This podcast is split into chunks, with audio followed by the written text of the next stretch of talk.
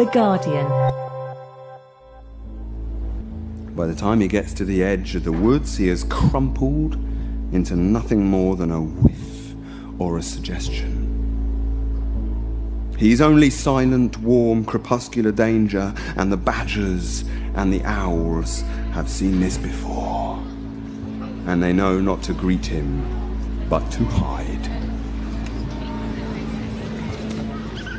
Hello, and welcome to our Hay Festival special books podcast with me, Claire Armistead. And me, Sian Cain. We've just heard the Herefordshire based folk duo Alula Down playing from a fabulous improv session with the writer Max Porter. More from them later. But first, Sian, to quote from our Guardian review of Porter's new fable, Lanny, we've been immersed for 10 days in a dramatic chorus, a gloriously stirred cauldron of words. Does that sum it up for you? Yeah, it's been really fun. Uh, what, have, what have been your highlights this year? Oh, the week started with loads of panel discussions on Brexit, the conclusion of which seemed to be that it was really just a massive distraction from the serious matter of environmental meltdown. It's sort of a bit depressing, but actually it was really good to hear so many people thinking about it. And you were particularly impressed by the Labour MP David Lammy talking about the dangers of tribalism, weren't you? Yeah, yeah, he gave a really sort of fantastic lecture, all sort of based around his book Tribes, which has been out for a little while. But he just spoke really convincingly and really genuinely about why we sort of need to get over the things that make us different and sort of find the things that unite us and sort of come together a little bit. What about the fun events? I mean, it's not all serious, is it? No, well, one of the highlights for me was Germaine Greer on Sappho. Which oh, is... Germaine, Germaine always comes here and she always does one turn, doesn't she, where she says something naughty which gets headlines. And then she settles down and does something which is sort of serious, and that was Sappho. Yeah, so she did an event about Leonardo da Vinci being rubbish, basically, and then she did an event about Sappho being wonderful. Um, and that was really, really fun. But it's also, as usual, every year that we come to Hay, some of the highlights are the events you don't expect to love. So I saw a uh, talk by Dr. Giles Yeo talking about the science of obesity, which was really, really interesting. And also a really great lecture that we both went to with the beaver expert Ben Goldfarb on why the furry critters might save us all, which was really fun. yeah, beavers seem to have suddenly developed belatedly as a bit of a theme. Julia Blackburn has devoted a time song to them in her book of that name, which is actually an investigation of how the world might have been when the whole of Europe was joined up in what was has become known as Doggerland. And the poem's actually based on a folk tale from the Dean Nation of northeast Canada, but it gives a glimpse of how important beavers have been in human history. A young woman. She has been fasting for a long time. Her face is painted black. She wanders far off. She meets a man standing upright. She goes with him to his home by a lake. She becomes his wife. She forgets her parents. In the spring, she gives birth to four children. She works, making mats and bags. She has every kind of food from her husband, every kind of fish and small animal. She has firewood. One day, a human man passes by, and then the woman knows she has married a beaver. She has more children. Every spring she has more. The human people kill the young beavers, but they do not really kill them because the young beavers come home again.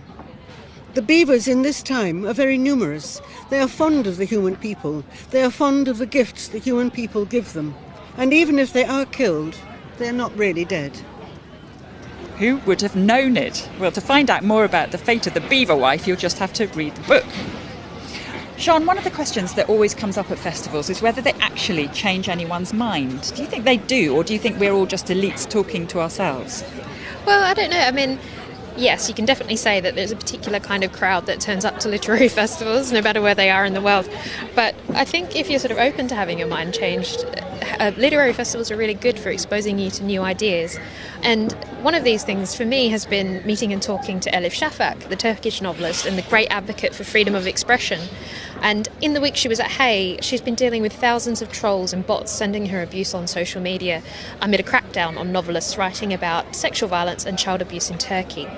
And for me, the thing that she changed my mind about was the need to speak out when people are trying to silence you because you're clearly saying something important. And it's not necessarily about having people like you and agree with you all the time. Sometimes you just have to really stand up for what you believe in, even if it comes at a personal cost. Here she is with a snippet from her welcome lecture delivered this year, talking about the importance of literature in this process. Of course, Doris Lessing, when she said was, she was so right when she said literature is analysis after the event right? Some time has to pass, and then you need to digest what has happened, and then writers respond. But I believe in today's world, literature also has to be analysis during the event, not only after the event, because there are things we need to respond to today. And maybe as writers coming from wounded democracies like Turkey, like Nigeria, Pakistan, Egypt, Venezuela, Brazil, you know, the list is so long and it is getting longer. I think as writers coming from these countries, we did not have the luxury of being apolitical. We never had the luxury of saying, I'm going to analyze it later, because there's an urgency. There's a feeling of urgency in, in politics. My feeling is more and more Western authors are starting to feel that way. It doesn't have to mean that we always have to write political novels. We can write about anything and everything, but not to be silent about the dangers that we sense, that we see. I think that's very important. There's a saying from Adorno that I like a lot. He says, If fear and destructiveness are the major emotional sources of fascism, then love and literature belongs mainly to democracy. So love and literature has to speak louder today when democracy is in danger. Every year, this festival is teeming with people who are hungry to hear and exchange ideas, with 275,000 tickets sold over the 10 days. So, let's hear from a random selection of people in the crowds enthusing about the books that changed their minds about something important. Hello, my name's Julie Leach. I'm here at the Hay Festival and I've come from Worcester today. A book that really affected the way I thought about things was The Chimp Paradox by Professor Steve Peters. It was a brilliant talk, and the book was a really great follow up to the talk in that it was very clear, accessible, easy to read, but it changed the way I was able to perceive. Um, my emotions and being in control of my emotions and what's going on with my emotions. And um, the analogies he uses in the book are incredibly simple and I suppose to a certain extent not real, but very effective in making us, helping us to understand what's going on in our brain and our emotions and how we can take control of it. Uh, my name's John. I'm from York. Uh, the book that changed my mind was Andrea Dworkin's Intercourse uh, I, which I read in my late teens, and I must admit I have probably never been affected by a book like that ever since, uh, and I hope it made me a better man. But it certainly made me question everything about masculinity for many, many years of my life. My name is Penny Smith, and I'm from London. The book that changed my mind is Barkskins by Annie Proulx. Um, it really opened my eyes to the massive problem of deforestation and how many trees we've lost, and brought me back to an appreciation of trees and, in particular, the wealth of British trees. Hello, my name is Richard Atherton from Reading. The book Circe by Madeline Miller has changed my view on uh, the Iliad, which is obviously an extremely uh, masculine work. Uh, but it's not just that, it is particularly the analysis of why Achilles did what he did uh, was so subtle and has made me just totally rethink uh, the whole Trojan War. Speaking of books that have taken on the Iliad with a female gaze, Pat Barker was at Hay this year talking about The Silence of the Girls. Here she is talking to Claire about both the women and the men of Greek mythology. So, talk a little bit about the relationship between Achilles and Patroclus. Are they gay? Who knows? um, about all you can say. I mean, just ex- confining it to Homer. Achilles' grief for Patroclus is both extremely deep and it's also very, very physical. And you can grieve deeply for a friend, but it doesn't normally take this form of craving for the physical essence of that person. And you would have to say that Achilles' grief for Patroclus does have that physicality about it. But at the same time, it's an extraordinarily deep relationship because they grew up as foster brothers. And they then became comrades in arms, and they have fought a war with many, many dangers by land and sea for a solid 10 years. And uh, we shouldn't, you know, we're a society where men don't regularly join the armed forces and go off to war. It's become very much a professional matter.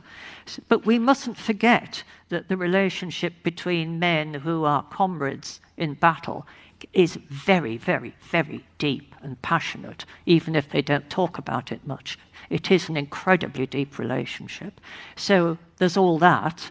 And I think what it all adds up to is almost a fusing of identities. I say at one point, what, you know, she watches them on the beach and she uh, not doing anything sexual. They are but they are physically close. They're resting their foreheads against each other. And she says what i saw on the beach was beyond sex and perhaps even beyond love.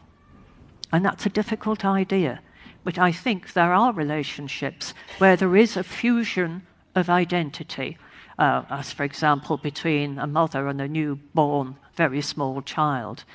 And it makes it very, very difficult to survive the death of that person because you have, in a sense, lost a whole chunk of your identity. And that, I think, is what happens to Achilles. And in a sense, it drives him mad he becomes a wild beast for a time. And one of the ways in which you express it or dramatize it is through the suit of armor, is through them wearing physically the same suit of armor. Yes, that's right. And so Achilles watches Patroclus on the battlefield wearing his armor, uh, wearing his uh, helmet, and he gets this delusion, partly sunstroke, that he's actually watching himself. And then for a split second, he's actually inside the helmet with blows raining down onto it. And then he has to go inside and cool, and literally cool off a bit. Yes, it, it is uh, a, fused, a fused identity, I think. Right, that's enough about the men. Now let's go on to the women. Yeah one of the this novel has been shortlisted is shortlisted for the Women's Prize for Fiction, and the cent, at the centre of it is, and also the most controversial bit of it in a way is your reimagining of the women and the giving of the voice to women. And um, you've been criticised for what you do with Helen. So I wondered if you could maybe read just a teeny bit, that little bit about Helen. It's actually my favourite bit of the of the novel, but oh, um, good. It frames the controversy. Uh, Briseis, when she's a very young girl, is sent to stay with her married sister in Troy. And while there, she is, um, I'll just get my glasses, befriended by Helen, who is herself quite an isolated figure in Troy, because understandably the Trojan women aren't exactly fond of her. Sometimes Helen would go into the inner room even before I left, and then I'd hear the chattering of the loom, the rattle as the shuttle flew to and fro. There was a legend, it tells you everything really, that whenever Helen cut a thread in her weaving, a man died on the battlefield. She was responsible for every death. And then one day, she showed me her work. I've known some great weavers in my life, including some of the women in the camp. The seven girls Achilles captured when he took Lesbos, they were brilliant. No other word for it. They were brilliant. But even they weren't as good as Helen. I wandered round the room looking at the tapestries while Helen sat at the loom and sipped her wine. Half a dozen huge battle scenes covered the walls, a sequence that taken together told the whole story of the war so far. Hand to hand combat, men decapitated, gutted, skewered, filleted, disemboweled, and riding high above the carnage in their glittering chariots, the kings. Menelaus, Agamemnon, Odysseus, Diomedes, Idomeneus, Ajax, Nestor. I knew Menelaus had been her husband, before she ran away with Paris, but her voice didn't change when she mentioned his name. Did she point to Achilles that day? I think she must have done, but I really don't remember. The Trojans were there too, of course, Priam looking down from the battlements. and below him, on the battlefield, his eldest son, Hector, defending the gates. No Paris, though. Paris seemed to be fighting the war from his bed. On the rare occasions I saw them together, it was obvious even to a child that Helen preferred Hector to Paris, whom I think she'd grown to despise. His reluctance to go anywhere near the battlefield was notorious, as was Hector's contempt for his brother's cowardice. When I'd finished walking round the tapestries, I went round again because I wanted to check something I didn't understand. She's not there, I said to my sister that night after dinner. She's not in the tapestries. Priam's there, but she isn't. No, well, of course she isn't. She, she won't know where to put herself until she knows who's won. there was so much bitterness in that remark. And it wasn't the routine malice of the other Trojan women, but something altogether deeper. Looking back, I wonder whether my dumpy, plain sister wasn't slightly in love with Helen. I was probably a little in love with her myself.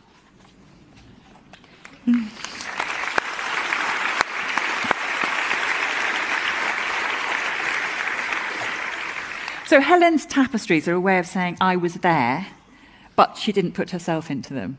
Yes. That's quite a complicated concept. Yes, yes. But she, that, that, that's probably a final tapestry with her on the arm of Menelaus, restored to her rightful husband and to being Queen of Argos.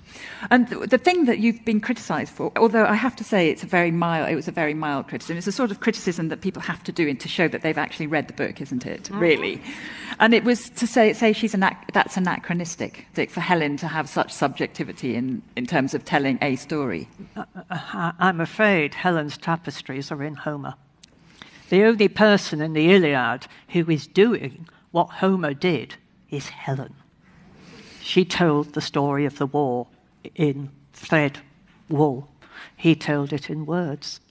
Uh, there are, uh, uh, you could argue that some of, some of what things Helen says about the Trojan women and uh, you know, the way they copied her eye makeup and that kind of thing, it probably is anachronistic. But I mean, there are lots of deliberate anachronisms in this book because I am not writing history, I'm retelling a myth. History is then, myth is now. Myth is about what we do now. And one way to remind the reader of that is to include anachronisms. But also, when people say, well, you know, a woman of Helen's time and social class uh, wouldn't say something like that. A, Helen never existed.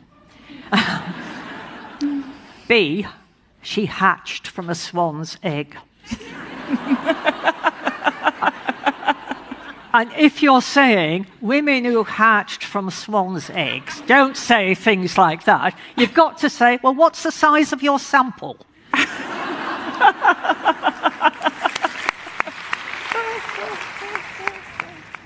the great Pat Barker, who incidentally we wish all the best for the Women's Prize, which is happening on Wednesday, the day after this podcast goes out. Well, one of the themes that has emerged for me this year is the question of how fiction responds to our increasingly catastrophic times. Here's the Indian novelist Amitav Ghosh in a session about his new novel, Gun Island.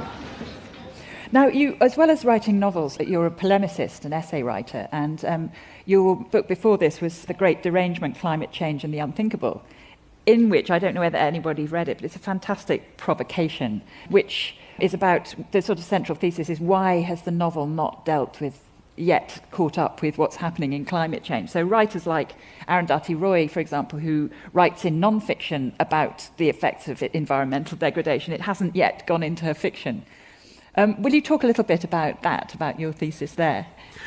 Yes. Well, uh, you know, uh, you know, because of uh, writing uh, books like The Hungry Tide and so on, I became sort of very interested in what's happening in the, you know, in the world around us, in the so I followed it more and more closely, you know, these developments. And in 2014, 2015, it became kind of an obsession with me. And I began to wonder, you know, uh, these terrible things are happening in the world, and anyone who's following it knows that it's only going to get worse. So, why is literature not dealing with the subject head on.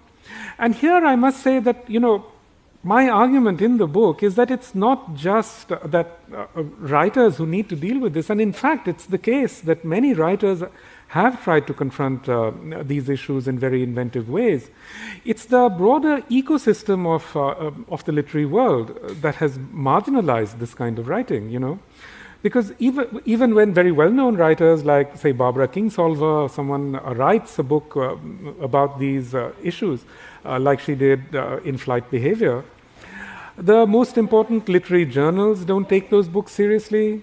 They treat them as uh, they treat them as genre fiction, fantasy, whatever, or they, they don't review them. Uh, the big uh, literary journals review many non-fiction books about these issues, but very rarely fiction. So I started asking myself the question: I mean, wh- wh- what is it about climate change that confounds the techniques of uh, the modern novel, if you like. And, you know, that led me back to this very odd experience I had uh, as a student uh, when I was um, uh, 21 in Delhi University. Uh, one day I was um, sitting in the library, in, it, it, was a, it was in March, I think. I was sitting in uh, April, yes. I was sitting in a, in a library in Delhi University, you know, working away, and the weather became very odd. Uh, there were, you know, huge, strange uh, clouds in the sky, hail, etc. So I decided uh, to stop working, and I went outside, and I decided to go and visit a friend. So this took me on a road uh, which I never went onto as a rule. It was completely out of my way. So I went onto this road, and I was walking down this road. I saw my friend, and then I was walking back, and the weather turned odder and odder. So I decided to go back to my room. I came out, and when I was walking down this road, I heard a sound and I saw people looking up. So I looked over my shoulder and I saw this immense gray cloud, you know, in the sky. And as I was looking at it, a sort of strange spinning thing came out of it, you know, like a spinning finger, and it was coming directly down towards where I was standing. So I had the presence of mind. I mean, now I, I suppose I would have stopped to take a selfie, but and would not now be here to tell the tale. I had the common sense, uh, you know, to, uh, to uh, take shelter. So I ran to a door. There was this huge glass door, but it, there were many people there. So I ran around and then I threw myself into a small balcony. And then I looked up and there was this sort of, this completely surreal thing of uh, seeing uh, uh, you know, like scooters and bicycles and lampposts and entire stalls just hurtling through the sky in front of my eyes. And, uh, you know, it lasted for about 15 seconds and then it was gone.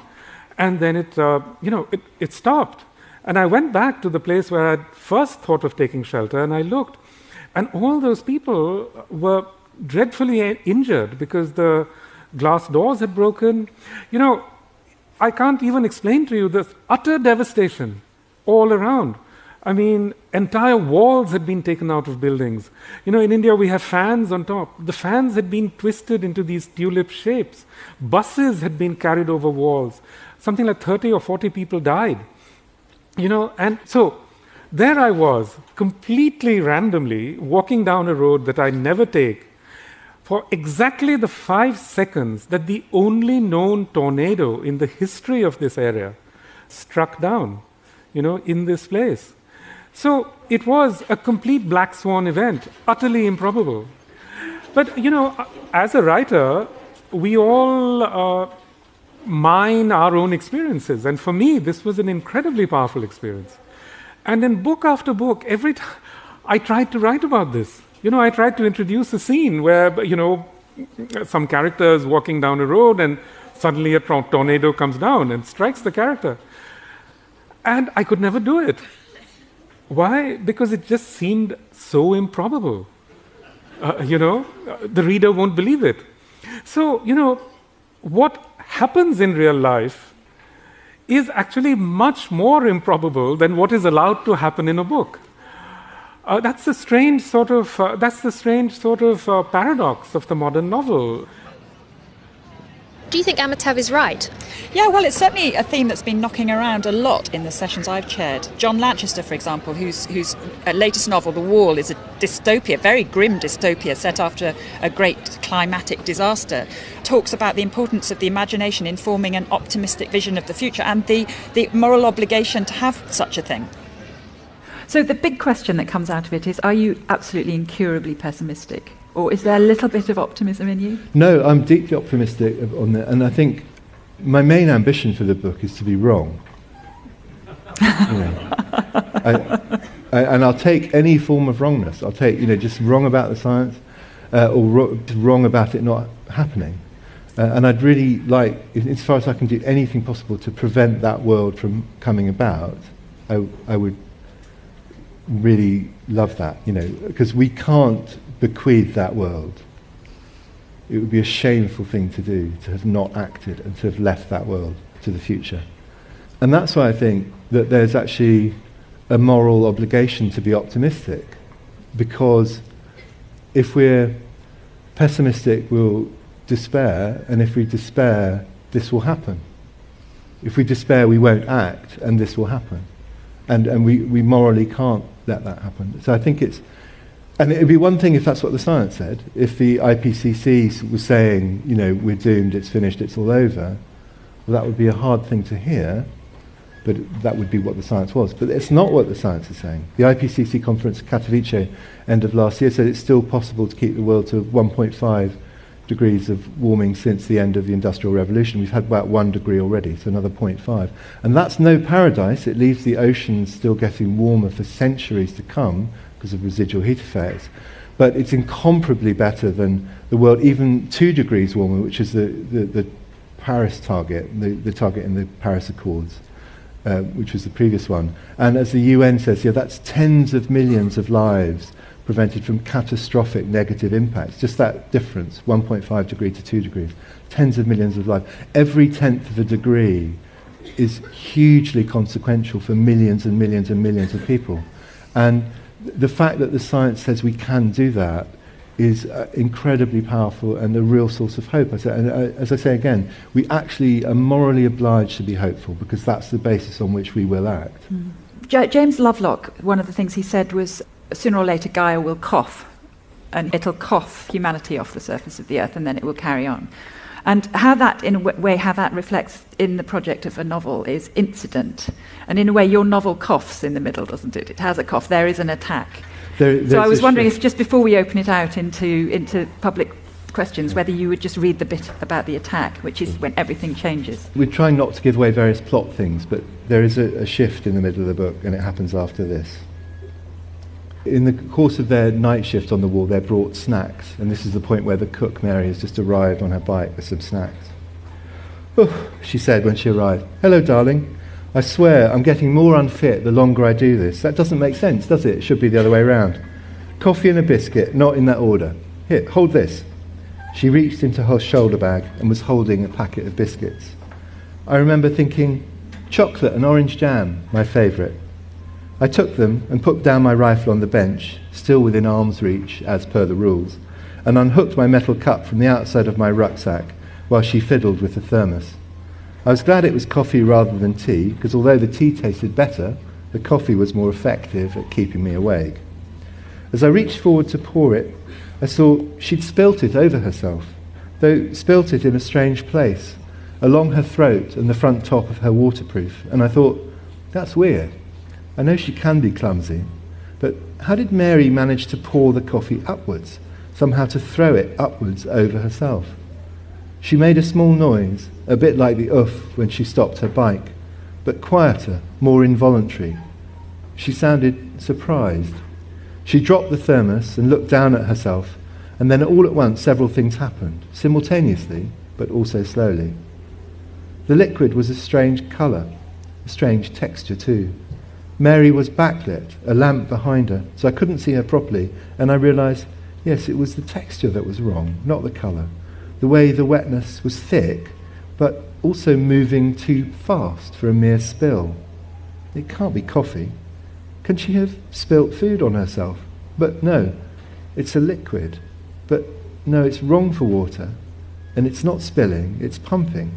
It's not been poured over her, it's coming out of her. There's only one thing it can be it's blood. But how can it be blood? It's not a nosebleed. She hasn't thrown blood up on herself. That would be a very serious illness, one that had you throwing blood up on yourself. Anyway, it's not coming out of her mouth, it's coming from further down. It's pumping out of her. I swear, I can remember this whole train of thought, a line of argument running through my mind as if I was, I don't know, defending a PhD thesis or something. It can only have taken a tiny fraction of a second, and then I understood. Mary had been hit by a bullet or a knife or something similar. It was a very bad wound, and she probably wouldn't survive. We were under attack. The others had come. The others had come. The moment.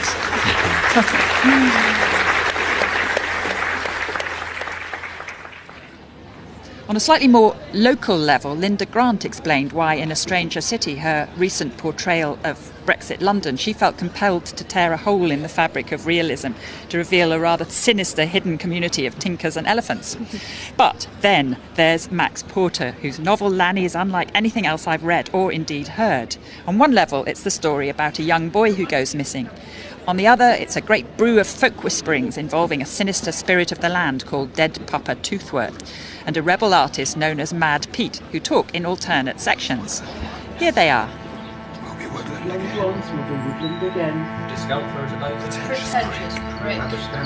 Beautifully presented. He has been represented on keystones, decorative stencils, tattoos, the cricket club logo. He has been every English trinket and trash moral for cash, mascot and curse. He's been in story form in every bedroom of every house of this place. He is in them like water. Animal, vegetable, mineral, they build new homes, cutting into his belt, and he pops up, adapted to scare and define. In this place, he is as old as time.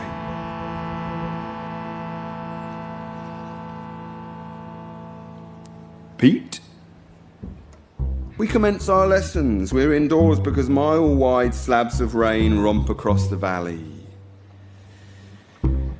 Palette knife smears of bad weather rush past the window. Two chairs pulled up to the kitchen table, snug, fire on, radio 3. Two pads, two pencils, a tumbler of juice, a mug of tea. Oh, Lanny, my friend, look at these blank pages. Don't you feel like God at the start of the ages? You can do anything. So go, I said, draw me a man. What man? Oh, just a person, something human. I tossed a little coin in my head between tree and man, and it landed man, so let's start with that.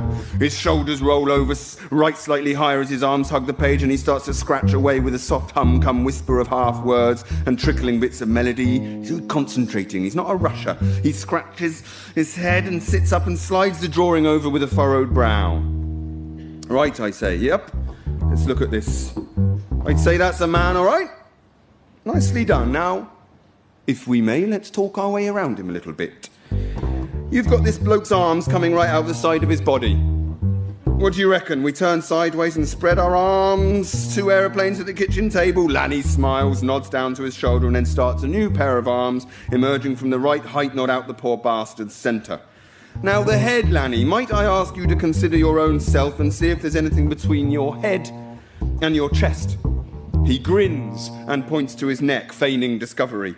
We laugh, we're pleased, we chink drinks and raise a toast to our better looking image of a man.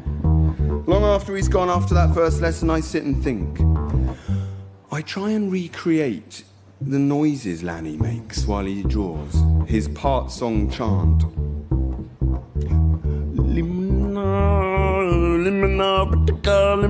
Bitafena, mom, and bitaka, I don't know what it is. I suppose it's a TV theme or a pop song. I don't know, but maybe it's just Lanny taking things from wherever he's been listening, soaking up the sounds of this world and spinning out threads of another. I wait. Breeze obedient balls of dust and fluff huddle in the corners of the kitchen.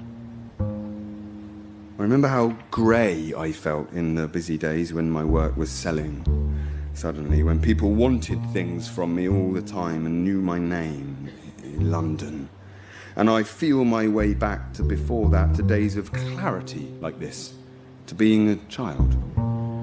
I remember an elderly lady once showed me my own drawing of a man and asked me to consider where anatomically my arms began. That lady is a long time dead.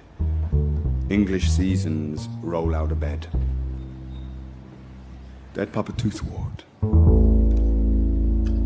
has some rules like never trust cats, never kiss a badger, always lick a new flavour pesticide, only eat what yields to a twist, and make sure at the summer fete to get amongst the folk who dress up as Toothwort. Every year, in the costumes and in the posture, in the ligaments and juices of his worshippers, he must himself move. Hideous racket. Thought they could sell the old Rodney bar. is a Rodney is a liar, darling. Egg on your FACE. His dog's called Sir Walter Raleigh. Shrita suggested second week in August. Posh twat! I went into town. Skyvy Nick's been fired. Deregulation is never, the rural way. Dialogue population. It's us. It's us versus them, and it's always been us. What next? Polish adverts in the parish. Thirsty work! Listening to all this. More talk than ever. Welcome, hobbyists. He's so thirsty from watching all the adorable decomposition and keeping up with all the grinding, lyric, practical nonsense of their days. Solar panels my arse.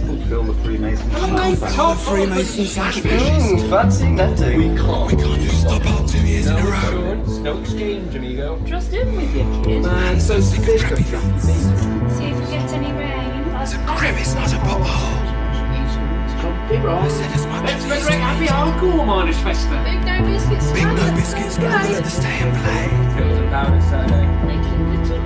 Diwali. Little lamps for Diwali. Guinness for Paul, cider for Barnes. He peers into the kitchen in the boy's house and watches the the child drinking milk and he imagines the cold liquid pouring into the boy's belly. Trickle Puddle Pond Lake, into the cellular cathedrals of his organs, into his bones. Dead Papa Toothwort is drunk on the hydration and nourishment of the boy. Glorious, he sings as he swings his way back into the woods, flinging himself in 30 foot arcs between telegraph poles, dressed as a barn owl with car tire arms. Glorious trick of the species. That was Max Porter with Alula Down, aka Mark Waters and Kate Gathercole. I have to say it was one of the richest and strangest sessions I've experienced this year. Hi, my name is Rowan and I'm from Leicester, and the book that changed my mind is Thinking Fast and Slow by Daniel Kahneman. It's a psychology book, and he, he talks about the biases and um, heuristics and biases he, he mentions about our mind and the unconscious processes that it goes through to make decisions that we think are statistical but are just a result of a bias that we don't know about. And I, it changed how I thought about my own brain, which is quite an unsettling thing. But it's yeah, it's been a really rewarding book for me. My name is Emma Karensdotter and I come from Malmö in Sweden. And a book that changed my perspective as a teenager was reading Toni Morrison, Playing in the Dark. The book is a bunch of lectures that she held at an American university, and uh, it's about whiteness in uh, in literature. And she wrote about Ernest Hemingway, and she said that Eddie is white. You know that because no one says it. It's never even mentioned. So that made me realize what being what being white is. That it's such a it's a privilege, and you people assume you are until you're not in literature, and um, that sucks. Um, my name's Ellen and I come from Cardiff, and a book that changed my mind was Holes by Louis Sachar. Um, I was normally reading books that were always about girls and like fantasy, and they were like comedy more than serious. And when I read Holes, it was about a boy, and I don't normally read books about boys, and it was really different and it made me feel like I wasn't in my bedroom but that I was actually there with the character, that I was hearing everything that he heard and seeing everything that he saw. One of the many young readers at Hay. There were also a lot of children's writers and young adult panels this year. You chaired a couple, didn't you, Sian? Um, I, have to say, we're a bit bad about covering YA fiction on this podcast, so let us know if you've made any discoveries. Yeah, actually, I did. So there were a couple. There's a, a, a Sky Painted Gold by Laura Wood, which is a really wonderful YA novel set in the 1920s. It sort of has a Gatsby edge to it, but it's kind of like a Regency romance in tone, and it was just a really warm and enjoyable book. You really wanted the characters to get together in the end, and I'm not really spoiling anything to say that they do, and I was really happy about it. There was also I Am Thunder by Muhammad Khan, which is a really timely novel about Islamic extremism, particularly how young British Muslim women are very vulnerable to being radicalised. But it, it's such, I, I, I, couldn't believe really how spot on it felt uh, given the news events of the last year. So I think it's a really, really important YA book that everyone should be reading. But one of the most controversial YA books this year has been My Brother's Name is Jessica by John Boyne, who regular listeners might recall coming on the podcast last year to discuss his adult novel, A Ladder to the Sky.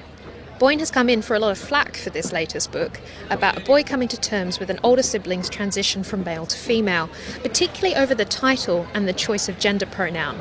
But here he is, talking to Daniel Hahn about how he felt about that criticism. Um, in terms of who can tell these stories, you know, there's this awful thing, uh, from my, from my opinion, an awful thing now, this hashtag own voices. You know, that people can only write about their own experiences and stories. And my experience of, as a reader and as a writer is the, is the opposite of that.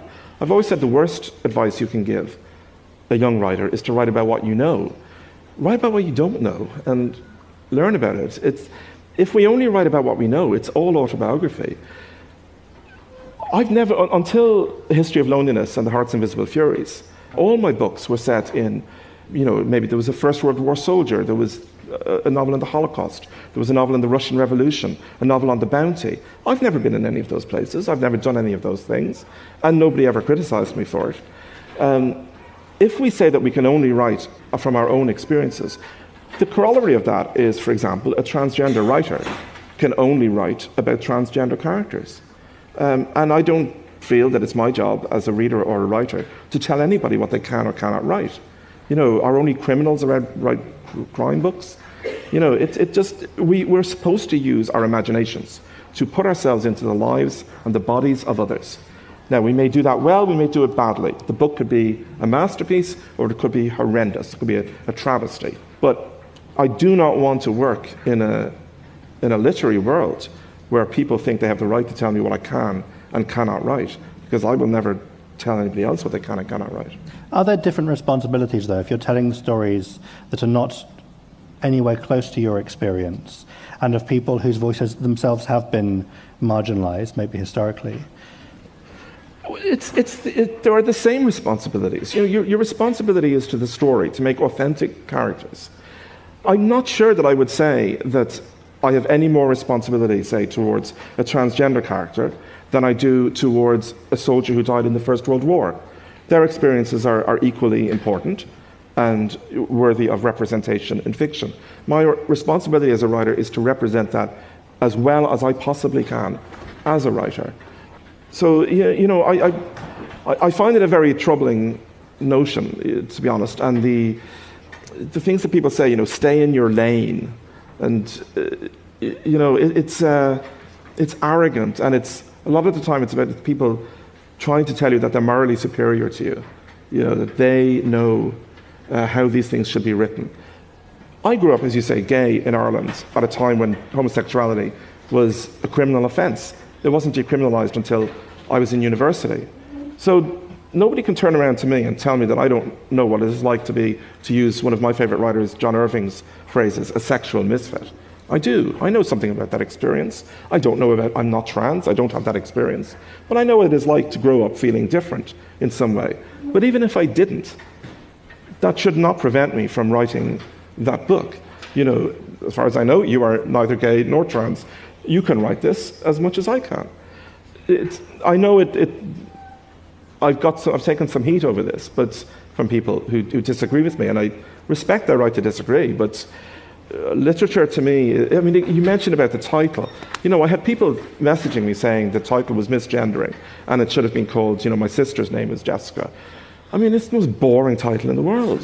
You know, this is a novel. You know, I want somebody to walk into a bookshop, see this on the thing, and say, that's an unusual title. What is that? You know, you take it down, you read about it. The whole point is it's Sam saying this. He's saying, you know, it's getting him from saying that to saying the sentences at the very, in the last page of the book. You know, it, like, to, to just tell somebody to be so politically correct about it and to be so, I mean, some people, it, it, it must be painful to be so woke all the time. That's it for us from Hay this year. Next week, we time travel with novelist Sandra Newman and her latest book, The Heavens. And as always, do contact us on Twitter at Guardian Books or by leaving a comment on the podcast page. And do subscribe and review us wherever you get your podcasts from. But for now, from me, Sian Cain. And me, Claire Armitstead. And everyone at Hay, including our wonderful Hay helpers George Brooker and Mia Colleran, and our producer Susanna Tresilian, thank you for listening and goodbye. And just to play us out in the manner of the last two weeks, here's another ditty from Alula Down. So she left, and I sat and I breathed in the atmosphere of her visit, and I thought a lot about women growing up and being a girl in the world, and I missed my mum, and I missed my sister, and some women that I have known. And I carefully laid tiny flakes of gold onto the skull of a robin and hummed Old Sprig o' Thyme to myself. Once I had a sprig of thyme. It prospered by night and by day till a false young man came a courting to me, and he stole